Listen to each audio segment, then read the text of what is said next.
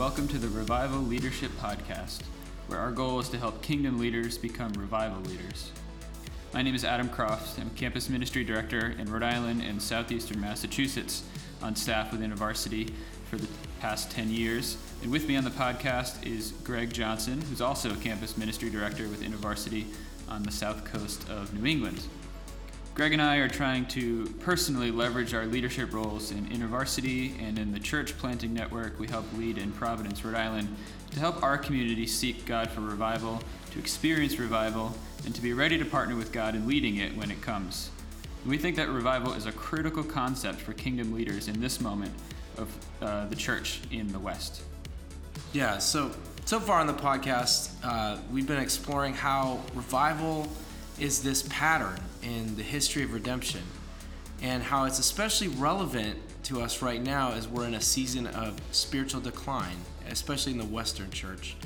And so we took a stab last on the last episode at defining revival as a season of breakthrough in word, deed, and power that ushers in a new normal of kingdom experience and fruitfulness. And today, we want to begin exploring what exactly revival leadership is and what it looks like.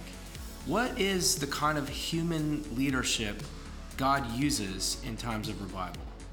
And to do that, we sat down with a friend of ours who we consider a revival leader.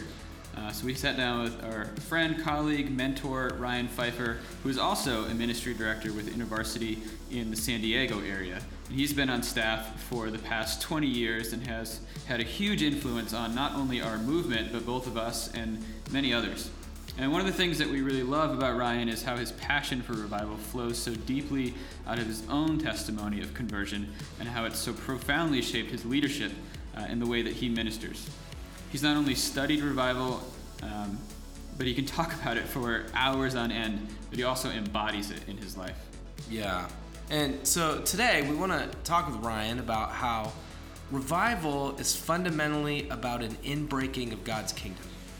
It's this dynamic that begins like a mustard seed, begins in one person or a small group of people, but it grows in influence almost like a disease or an epidemic until a whole community, even an entire nation, experiences a breakthrough of some facet of God's kingdom. Literally, some aspect of heaven coming to earth. And this inbreaking of God's kingdom is a radical change. It's far deeper from a new strategy or a new season of growth or even a burst of enthusiasm, though it, revival can produce all those things. Revival gets down to the roots of not only what the church does, but how we do it and why we do it. And it brings transformation at that profound, fundamental level. And this transformation spreads and radiates outward into the Christian community and eventually into the world. So, yeah, one thing I wanted to ask Ryan is um, when did revival become important to you personally? Well, it became important to me uh, not too actually maybe about a year after my conversion and when I became a Christian, my family, who didn't know Jesus, didn't follow Jesus, really quickly became a burden on my heart. And I started to realize that what God had done in my life, I really desperately, desperately wanted to see God do it in my family's life, my mm-hmm. mom, my dad, and my four siblings. Mm-hmm.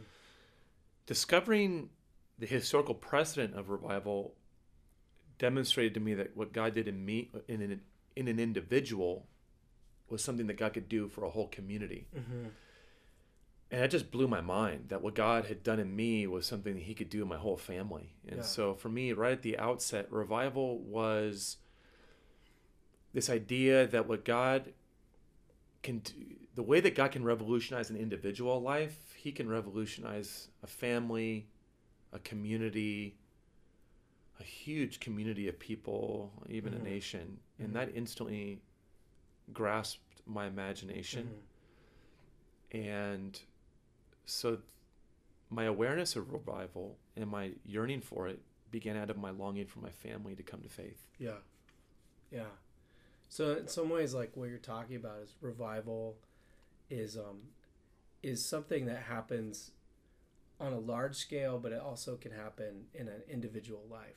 That's right. So it's like a it's like a dynamic of God, what would you say like the dynamic is in revival? Like what what happened in your own heart that you as you started studying revival you saw it happen in history in like larger groups of people? I love the word dynamic because revival is in itself a noun, but mm-hmm. it's more often used as a verb of some sort, like mm-hmm. God revive us, revive mm-hmm. this, revive that. It's, I don't know that it's used. The the noun form is is often used in the Bible. Mm-hmm. It's more this verb idea, and Like in like Psalm 85, Yeah. God that you would revive us again. yeah, it's something that God would do. Yeah. And when you look at the history of re- revivals, you see the, the the the the content of the revival varies greatly. If you look at mm-hmm. Martin Luther, the content of that revival season in versus Savonarola, um, that's really different than if you compare it to St. Francis of Assisi. Then if you jump all the way into the 20th century to Evan Roberts. I mean, the content. I mean, yes, it's about Jesus, but you know, in so many other ways, it was it was so many different elements that were really triggering Yeah.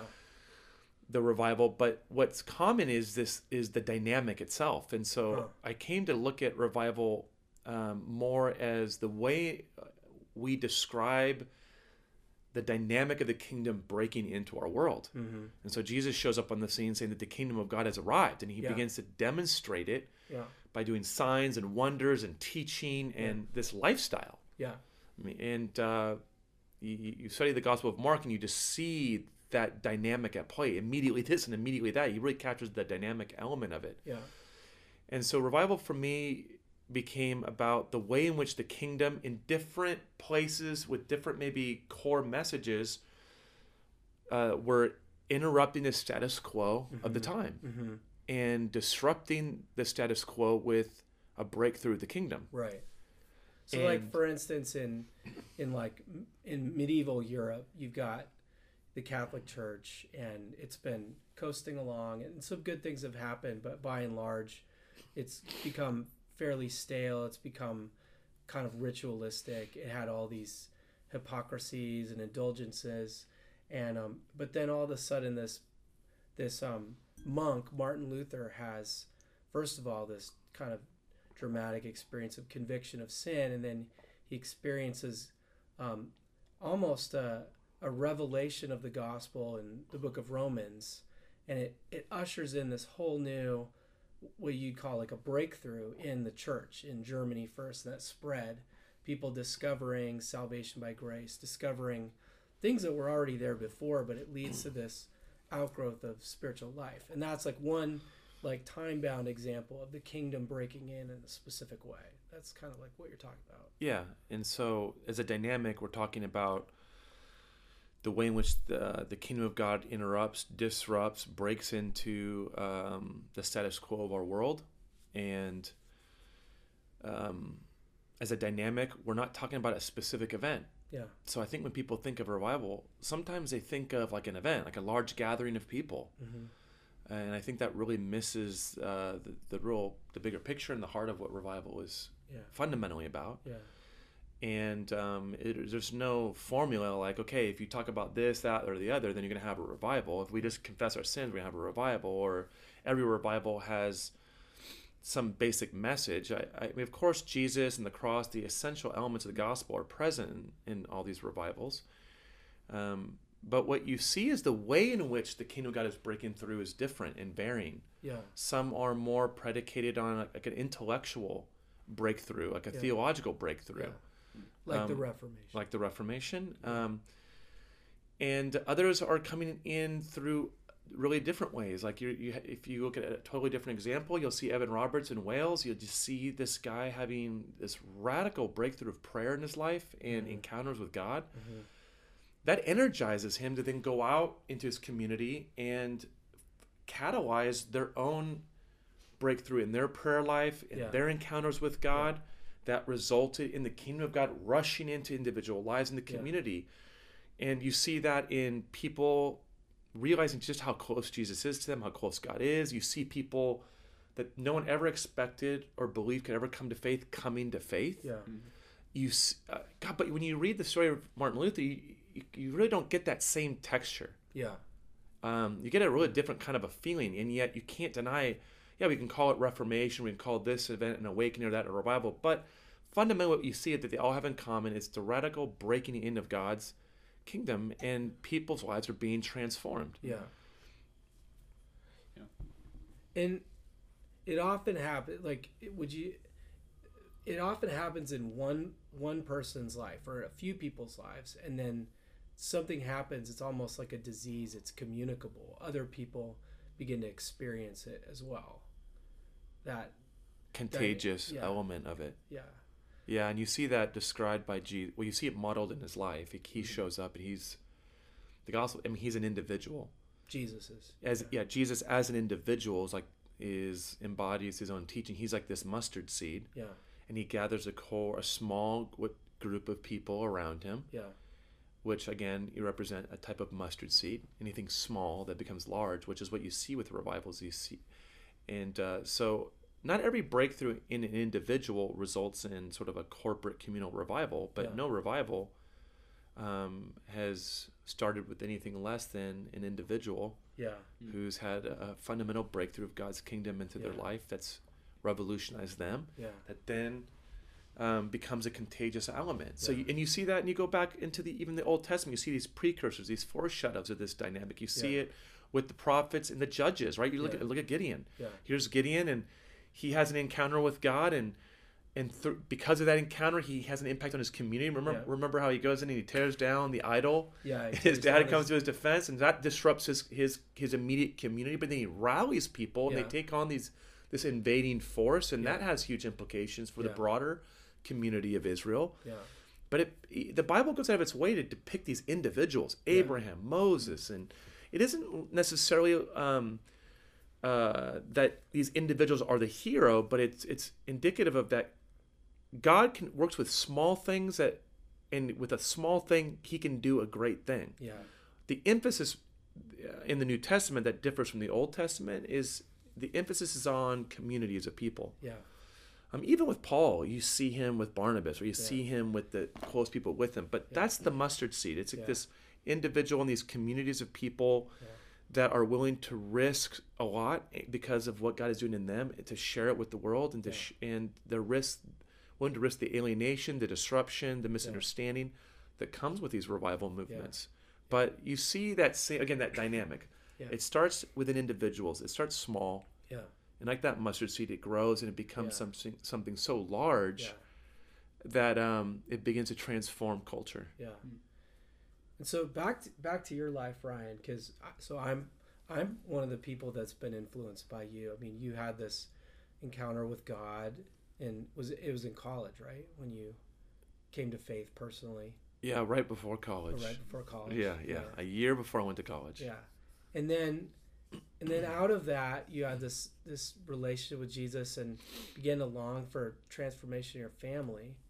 And if I have your story right, I mean you were you praying for that and seeking God for that and then that happened fairly radically, right? What, for my family? Yeah. Yeah, in some ways, and I think that's another uh, sort of popular misconception about revival. I think, um, in my, th- you know, one way of thinking about revival is to think about it as like a, a sudden explosive breakthrough of God's Yeah. work. Um, but the truth is, there's always a groundswell. There's always a buildup to that breakthrough, Yeah. and I think it's easy to maybe focus on the moment where, gosh, we really see now what's happening on the surface, but yeah. ignoring the build-up process it it, uh, it minimizes and betrays the true nature and, uh, and process of a revival movement Mhm. and it's not it really doesn't just go from 0 to 100 Yeah. it's just that the build-up process is underneath the surface of the soil so we don't recognize it necessarily Yeah. And with my family um, it was 20 years before i'd see everyone at some point in their journey accept jesus as lord and savior Wow. and that's been a messy journey. I've had Yeah. some family members, you know, accept Jesus, but then, you know, they're in their commitment to follow out that decision have struggled to make sense of what that means over the Yeah. long course of their life. Yeah. But the point being that from start to finish, is it was like a 20 year process. Yeah. To pick one example was my dad, Yeah. and I was praying for my dad because he was adamantly uh, an adamant unbeliever, strongly opposed to believing in Jesus, and would even get offended and frustrated if I ever tried to bring it up with them. Yeah. It was six years of praying for my dad Yeah. before I ever saw any indication Yeah. that God was doing anything like spiritually positive in his life. Yeah. So at year one, I would I, I I'm trying to share the gospel with my dad and just witnessing about Jesus through my own personal experience, and he stopped me mid mid sentences and said, "I don't ever want you to try to convert me. Don't ever talk to me about Jesus ever again." And so from that moment on, I couldn't have explicit direct conversation with him. But Yeah. then six years later, Yeah. he's on his knees in my bedroom, Yeah. weeping as he begs me to tell him how to find salvation through Christ. Come on, dude. It's so powerful. Yeah, and that process wasn't just about my dad's conversion. It was connected to um, this larger movement in my family, this larger dynamic where my brother's coming to faith, then my dad, then my other siblings, Yeah. and my mom, Yeah. and starting to sift into outside family members, Yeah. into my wife and her family. Yeah. And so it was many years. Yeah. And I think that's an important reality. And I love Jesus' agricultural metaphors because they kind of capture that process. Yeah. And if we don't understand that about revival, we, we are quickly subject to frustration and disillusionment. Yeah. Yeah.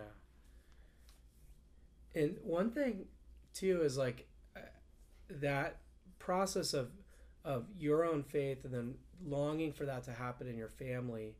Um, another place you were longing to see revival was on the campus. So you, Ryan, d- does InterVarsity, um, with uh, does ministry with InterVarsity. You're- You're on been on staff for like 20 years. 20 years, and First at- 13 years was at UCSD.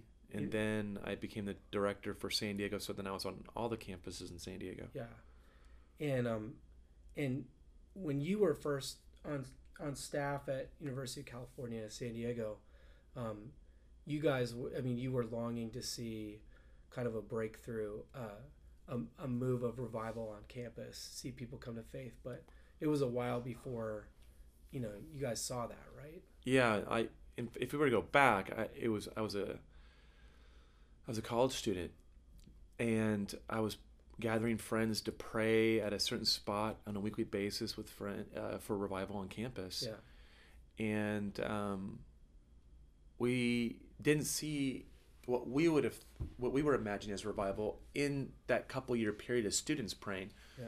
But then I came on staff yeah, no doubt that that prayer for revival affected my heart for the campus. You uh, know, Yeah. I'm looking for God to do something big and corporate on the campus, but those prayers for revival were, looking back, I see they were affecting me yeah, and wedding and bonding my heart to the campus. Because mm-hmm. during that two year period, I had no intention of going on staff Mhm. and dedicating the next 20 years of my life to the campus. yeah, I went to UCSD to become a doctor and certainly not to become a campus missionary. Yeah.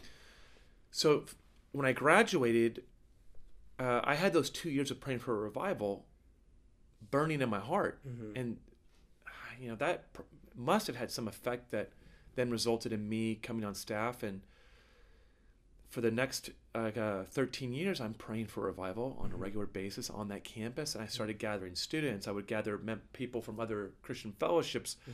And these kind of gatherings, sometimes they would last for a couple months and, and they would drop away. And we would, and I'd find other people that wanted to pray. Mhm. There wasn't any one group that I prayed, you know, straight. It wasn't that simple. It was messy, and I was always looking for people who. I was looking for synergy. I was looking for the people who had a similar burden, and there was synergy, and and just to kind of keep looking for those opportunities to find people who I could yoke up with and pray with. yeah, And I remember one of those gatherings of prayer was with a couple people I was on staff with. yeah, And we were hungry to see people come to faith on campus. In that year prior, in the year prior to the year I'm about to refer to, we'd only seen eight students come to faith in the entire San Diego division. hmm Eight people come to faith through our ministry. Mhm. And that just felt wrong. I just feels like no, there's a, there's a bigger harvest out there. Like- the harvest is plentiful. What are we doing? like there's this whole ministry in San Diego. There are probably several InterVarsity staff, maybe even a few chapters of and but there's like certainly at least 20 staff. Yeah. We're on eight campuses, Yeah. and we have eight students who've come to faith in the entire year. yeah And that just became a crisis, yeah which is often the case with revivals, where you're willing to be honest about the crisis that you're facing. Yeah. You're willing to, as what Jim Collins says, face the brutal facts yeah and let it become, create the spiritual energy for a heart longing for breakthrough. But at any rate, me and this team of staff started praying on a weekly basis to see every week someone come to faith. We did that for a 10 week period. And as we started to, to do that, um, it wasn't this explosive, all of a sudden, droves of people are coming to faith. hmm But we saw a slow trickle. yeah Maybe if I were to pick a metaphor, it's like the river in Ezekiel, you know, as it's Mhm. coming out of the throne. It's just this little stream barely trickling Yeah. out.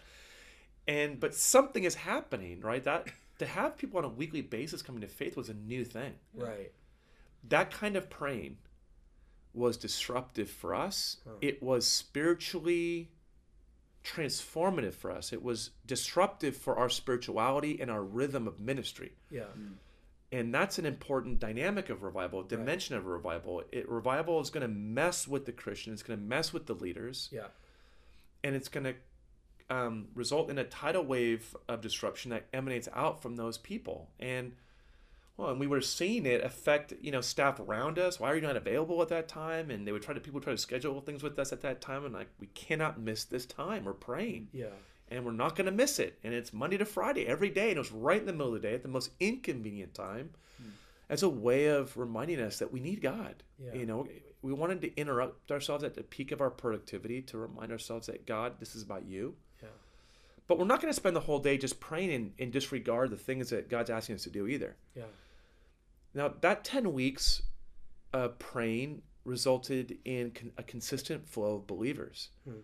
of new believers, people coming to faith every week. And that was really, really exciting. By the end of that year, we saw some like 36 people come to faith. wow that's amazing Yeah, I mean, on, on one campus yeah, just on one campus. So Yeah. if you have eight in one year, then you have 36 the next. I mean, that's like, what the heck happened? yeah yeah and um, that's that's significant. Um, it's certainly the rumblings of, of of a revival dynamic. It's but it's still at its infancy stage yeah because it's just me and a small group of staff, and it's starting to disrupt our fellowship, but not significantly. So I'd maybe call it a 2.0 type of revival dynamic. Like on the Richter scale of revival Yeah, like, it's real. There's something happening. yeah There's a breakthrough in the status quo. There's a shift in the status quo. yeah the kingdom of God is breaking in, it's disrupting us as the leaders and as the believers, and it's resulting in an impact on the campus yeah and those who are outside of God's family. And but it's it uh, it, it was going to require years of continued um, faithfulness to that dynamic of Yeah. cultivating it, of continued risk taking, letting the Spirit stretch us before we got to the point where we started seeing yeah 600 students in a year come to faith. Yeah. Wow. Yeah.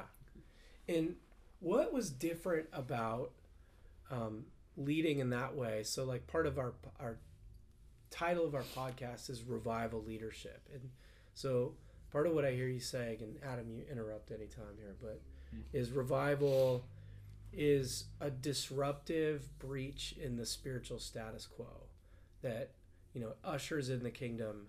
But that really requires a different kind of leadership than um, you know m- maybe a lot of us are used to right? I mean it it's a um, to hear you describe i mean it, it involves like being able to welcome a disruption in the status quo and it's uncomfortable probably. Like it's Mm. probably uh, what are some things you've learned about wh- what revival leadership is like and um, how it differs from just kind of a maintenance leadership? Like what kind of yeah what are just talk about um, what are some facets of revival leadership that you've learned through that experience I can give like a maybe a metaphor yeah to kind of encapsulate maybe the other comments that I'll Yeah. make and we can discuss. Yeah.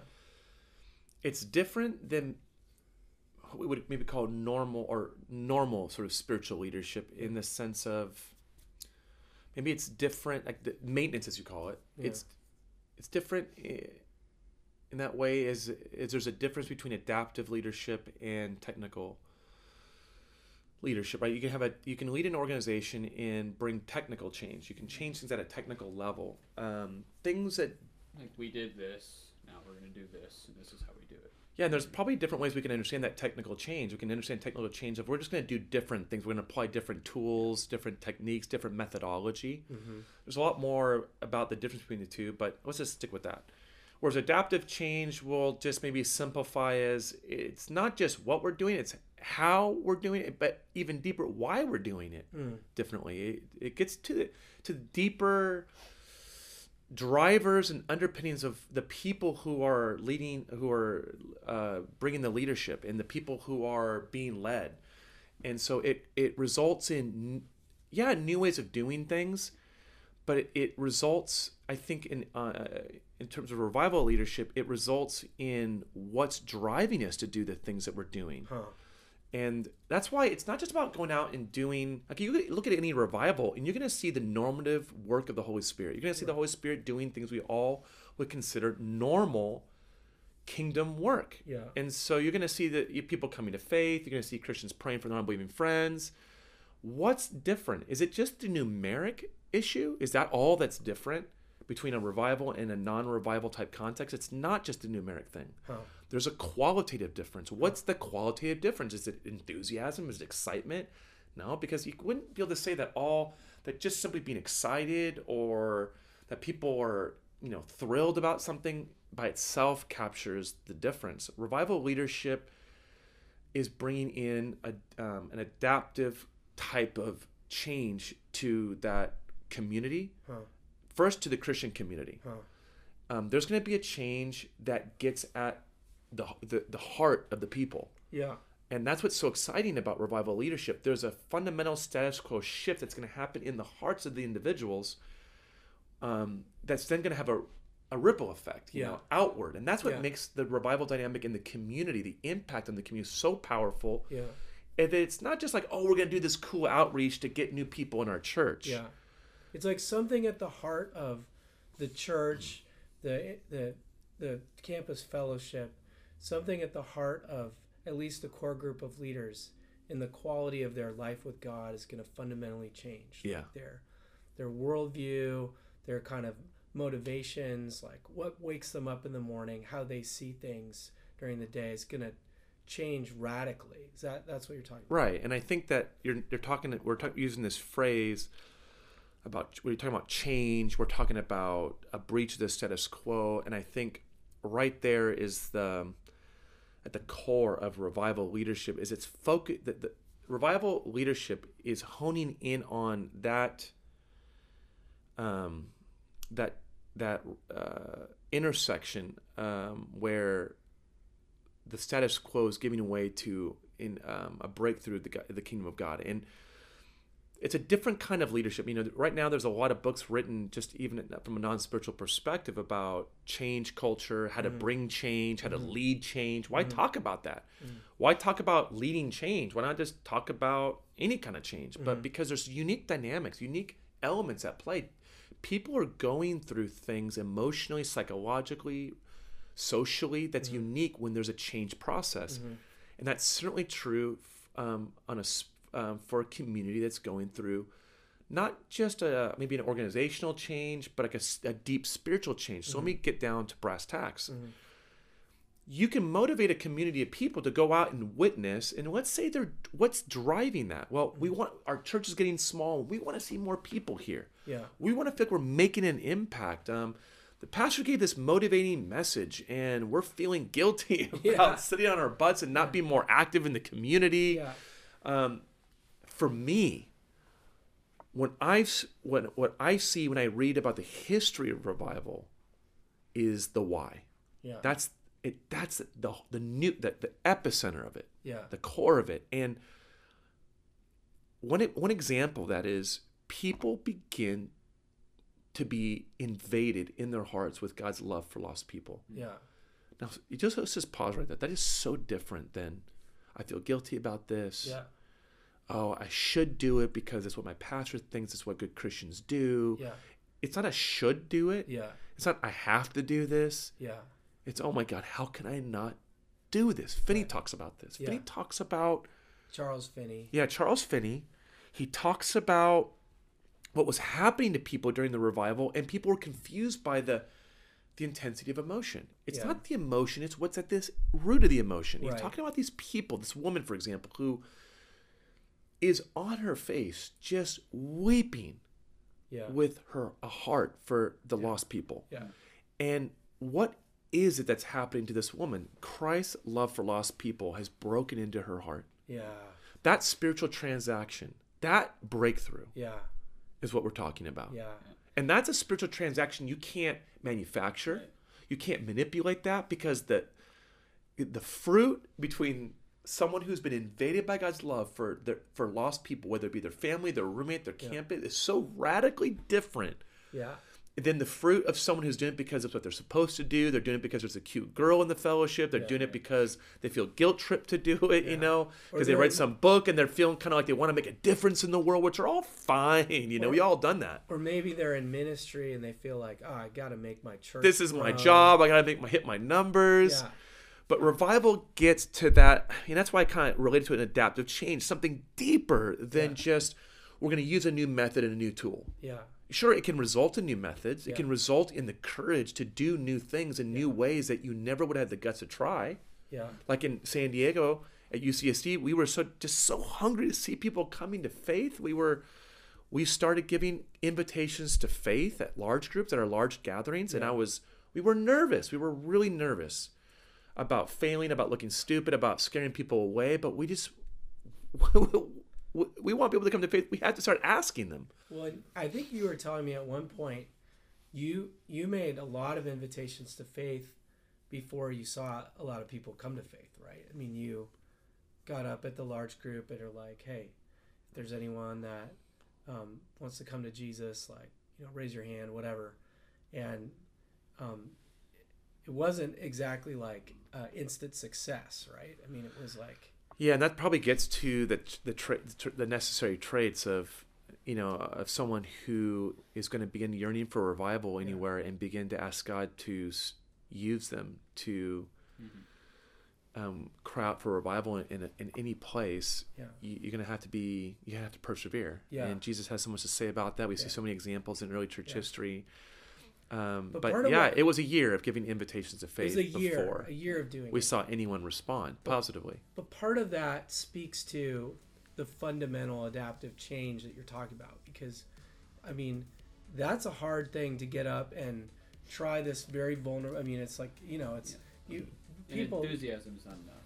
yeah it's That's like right. hey Yeah, yeah. because because if it worked the first time and it's bearing fruit like I could see how hey it's working it's bearing fruit but the desire in your heart has to be fairly profound in order to like get up there, give a call, nothing happens. Get up there, give a call, nothing happens. Like, like, um, it speaks to a the change that God works in an individual heart of somebody that is invaded by that love, and um, yeah, and B it speaks to the kind of persevering attitude that's necessary for revival leadership. We'll pick up part two of this conversation in the next episode, but we're praying that as you're listening to this first part of the conversation, some of you are feeling inspired, that something may be stirring in you even as you listen. We're praying you're, you're feeling at least those first inklings of a desire to see an adaptive change, to see a deep breakthrough level change happen in your community, in your context the kind of change that would usher in a new normal of kingdom experience. Now, Ryan shared or began to share today about the change that happened in his own life and his family and the breakthrough God led him and others to seek at UCSD. What kind of kingdom breakthrough is God leading you to seek Him for? Maybe like Ryan, you you want to see hearts invaded by God's love for lost people. You want to see the people of God so moved by divine love that they begin taking the kind of bold risks, the kind of steps of faith that would have been previously inconceivable in the status quo they're used to. Or maybe you're longing to see a breakthrough in the area of multi ethnicity in your church and racial reconciliation and racial justice that comes with that. Or maybe it's a breakthrough in the supernatural and healing and deliverance. You want to see people healed and set free and empowered by the Holy Spirit. Whatever it is, whatever God's stirring in your heart, we're inviting you to take a step into revival leadership. The first task of revival leaders is to pray. And so may God open your heart to Him. May God help you begin asking Him to invade your community with His kingdom. But may God move you to ask Him to start that change in your own heart, in your own life. Thanks for joining us again on the podcast today. Be sure to check out the second part of our conversation with Ryan in the next episode. Um, feel free uh, to check us out on the web at revivalleadershippodcast.com. You can email us. We'd love to hear from you, love to hear your feedback, thoughts, um, any ways that this podcast is impacting you at revivalleadershippodcast at gmail.com. We're on Instagram and Patreon. Uh, and if you would uh, be so kind as to share the podcast, you could leave us a rating in the iTunes store. That'll help other folks to see it. Uh, and if you want to leave a comment there, also, that would be wonderful. Um, all right, we'll see you guys next time.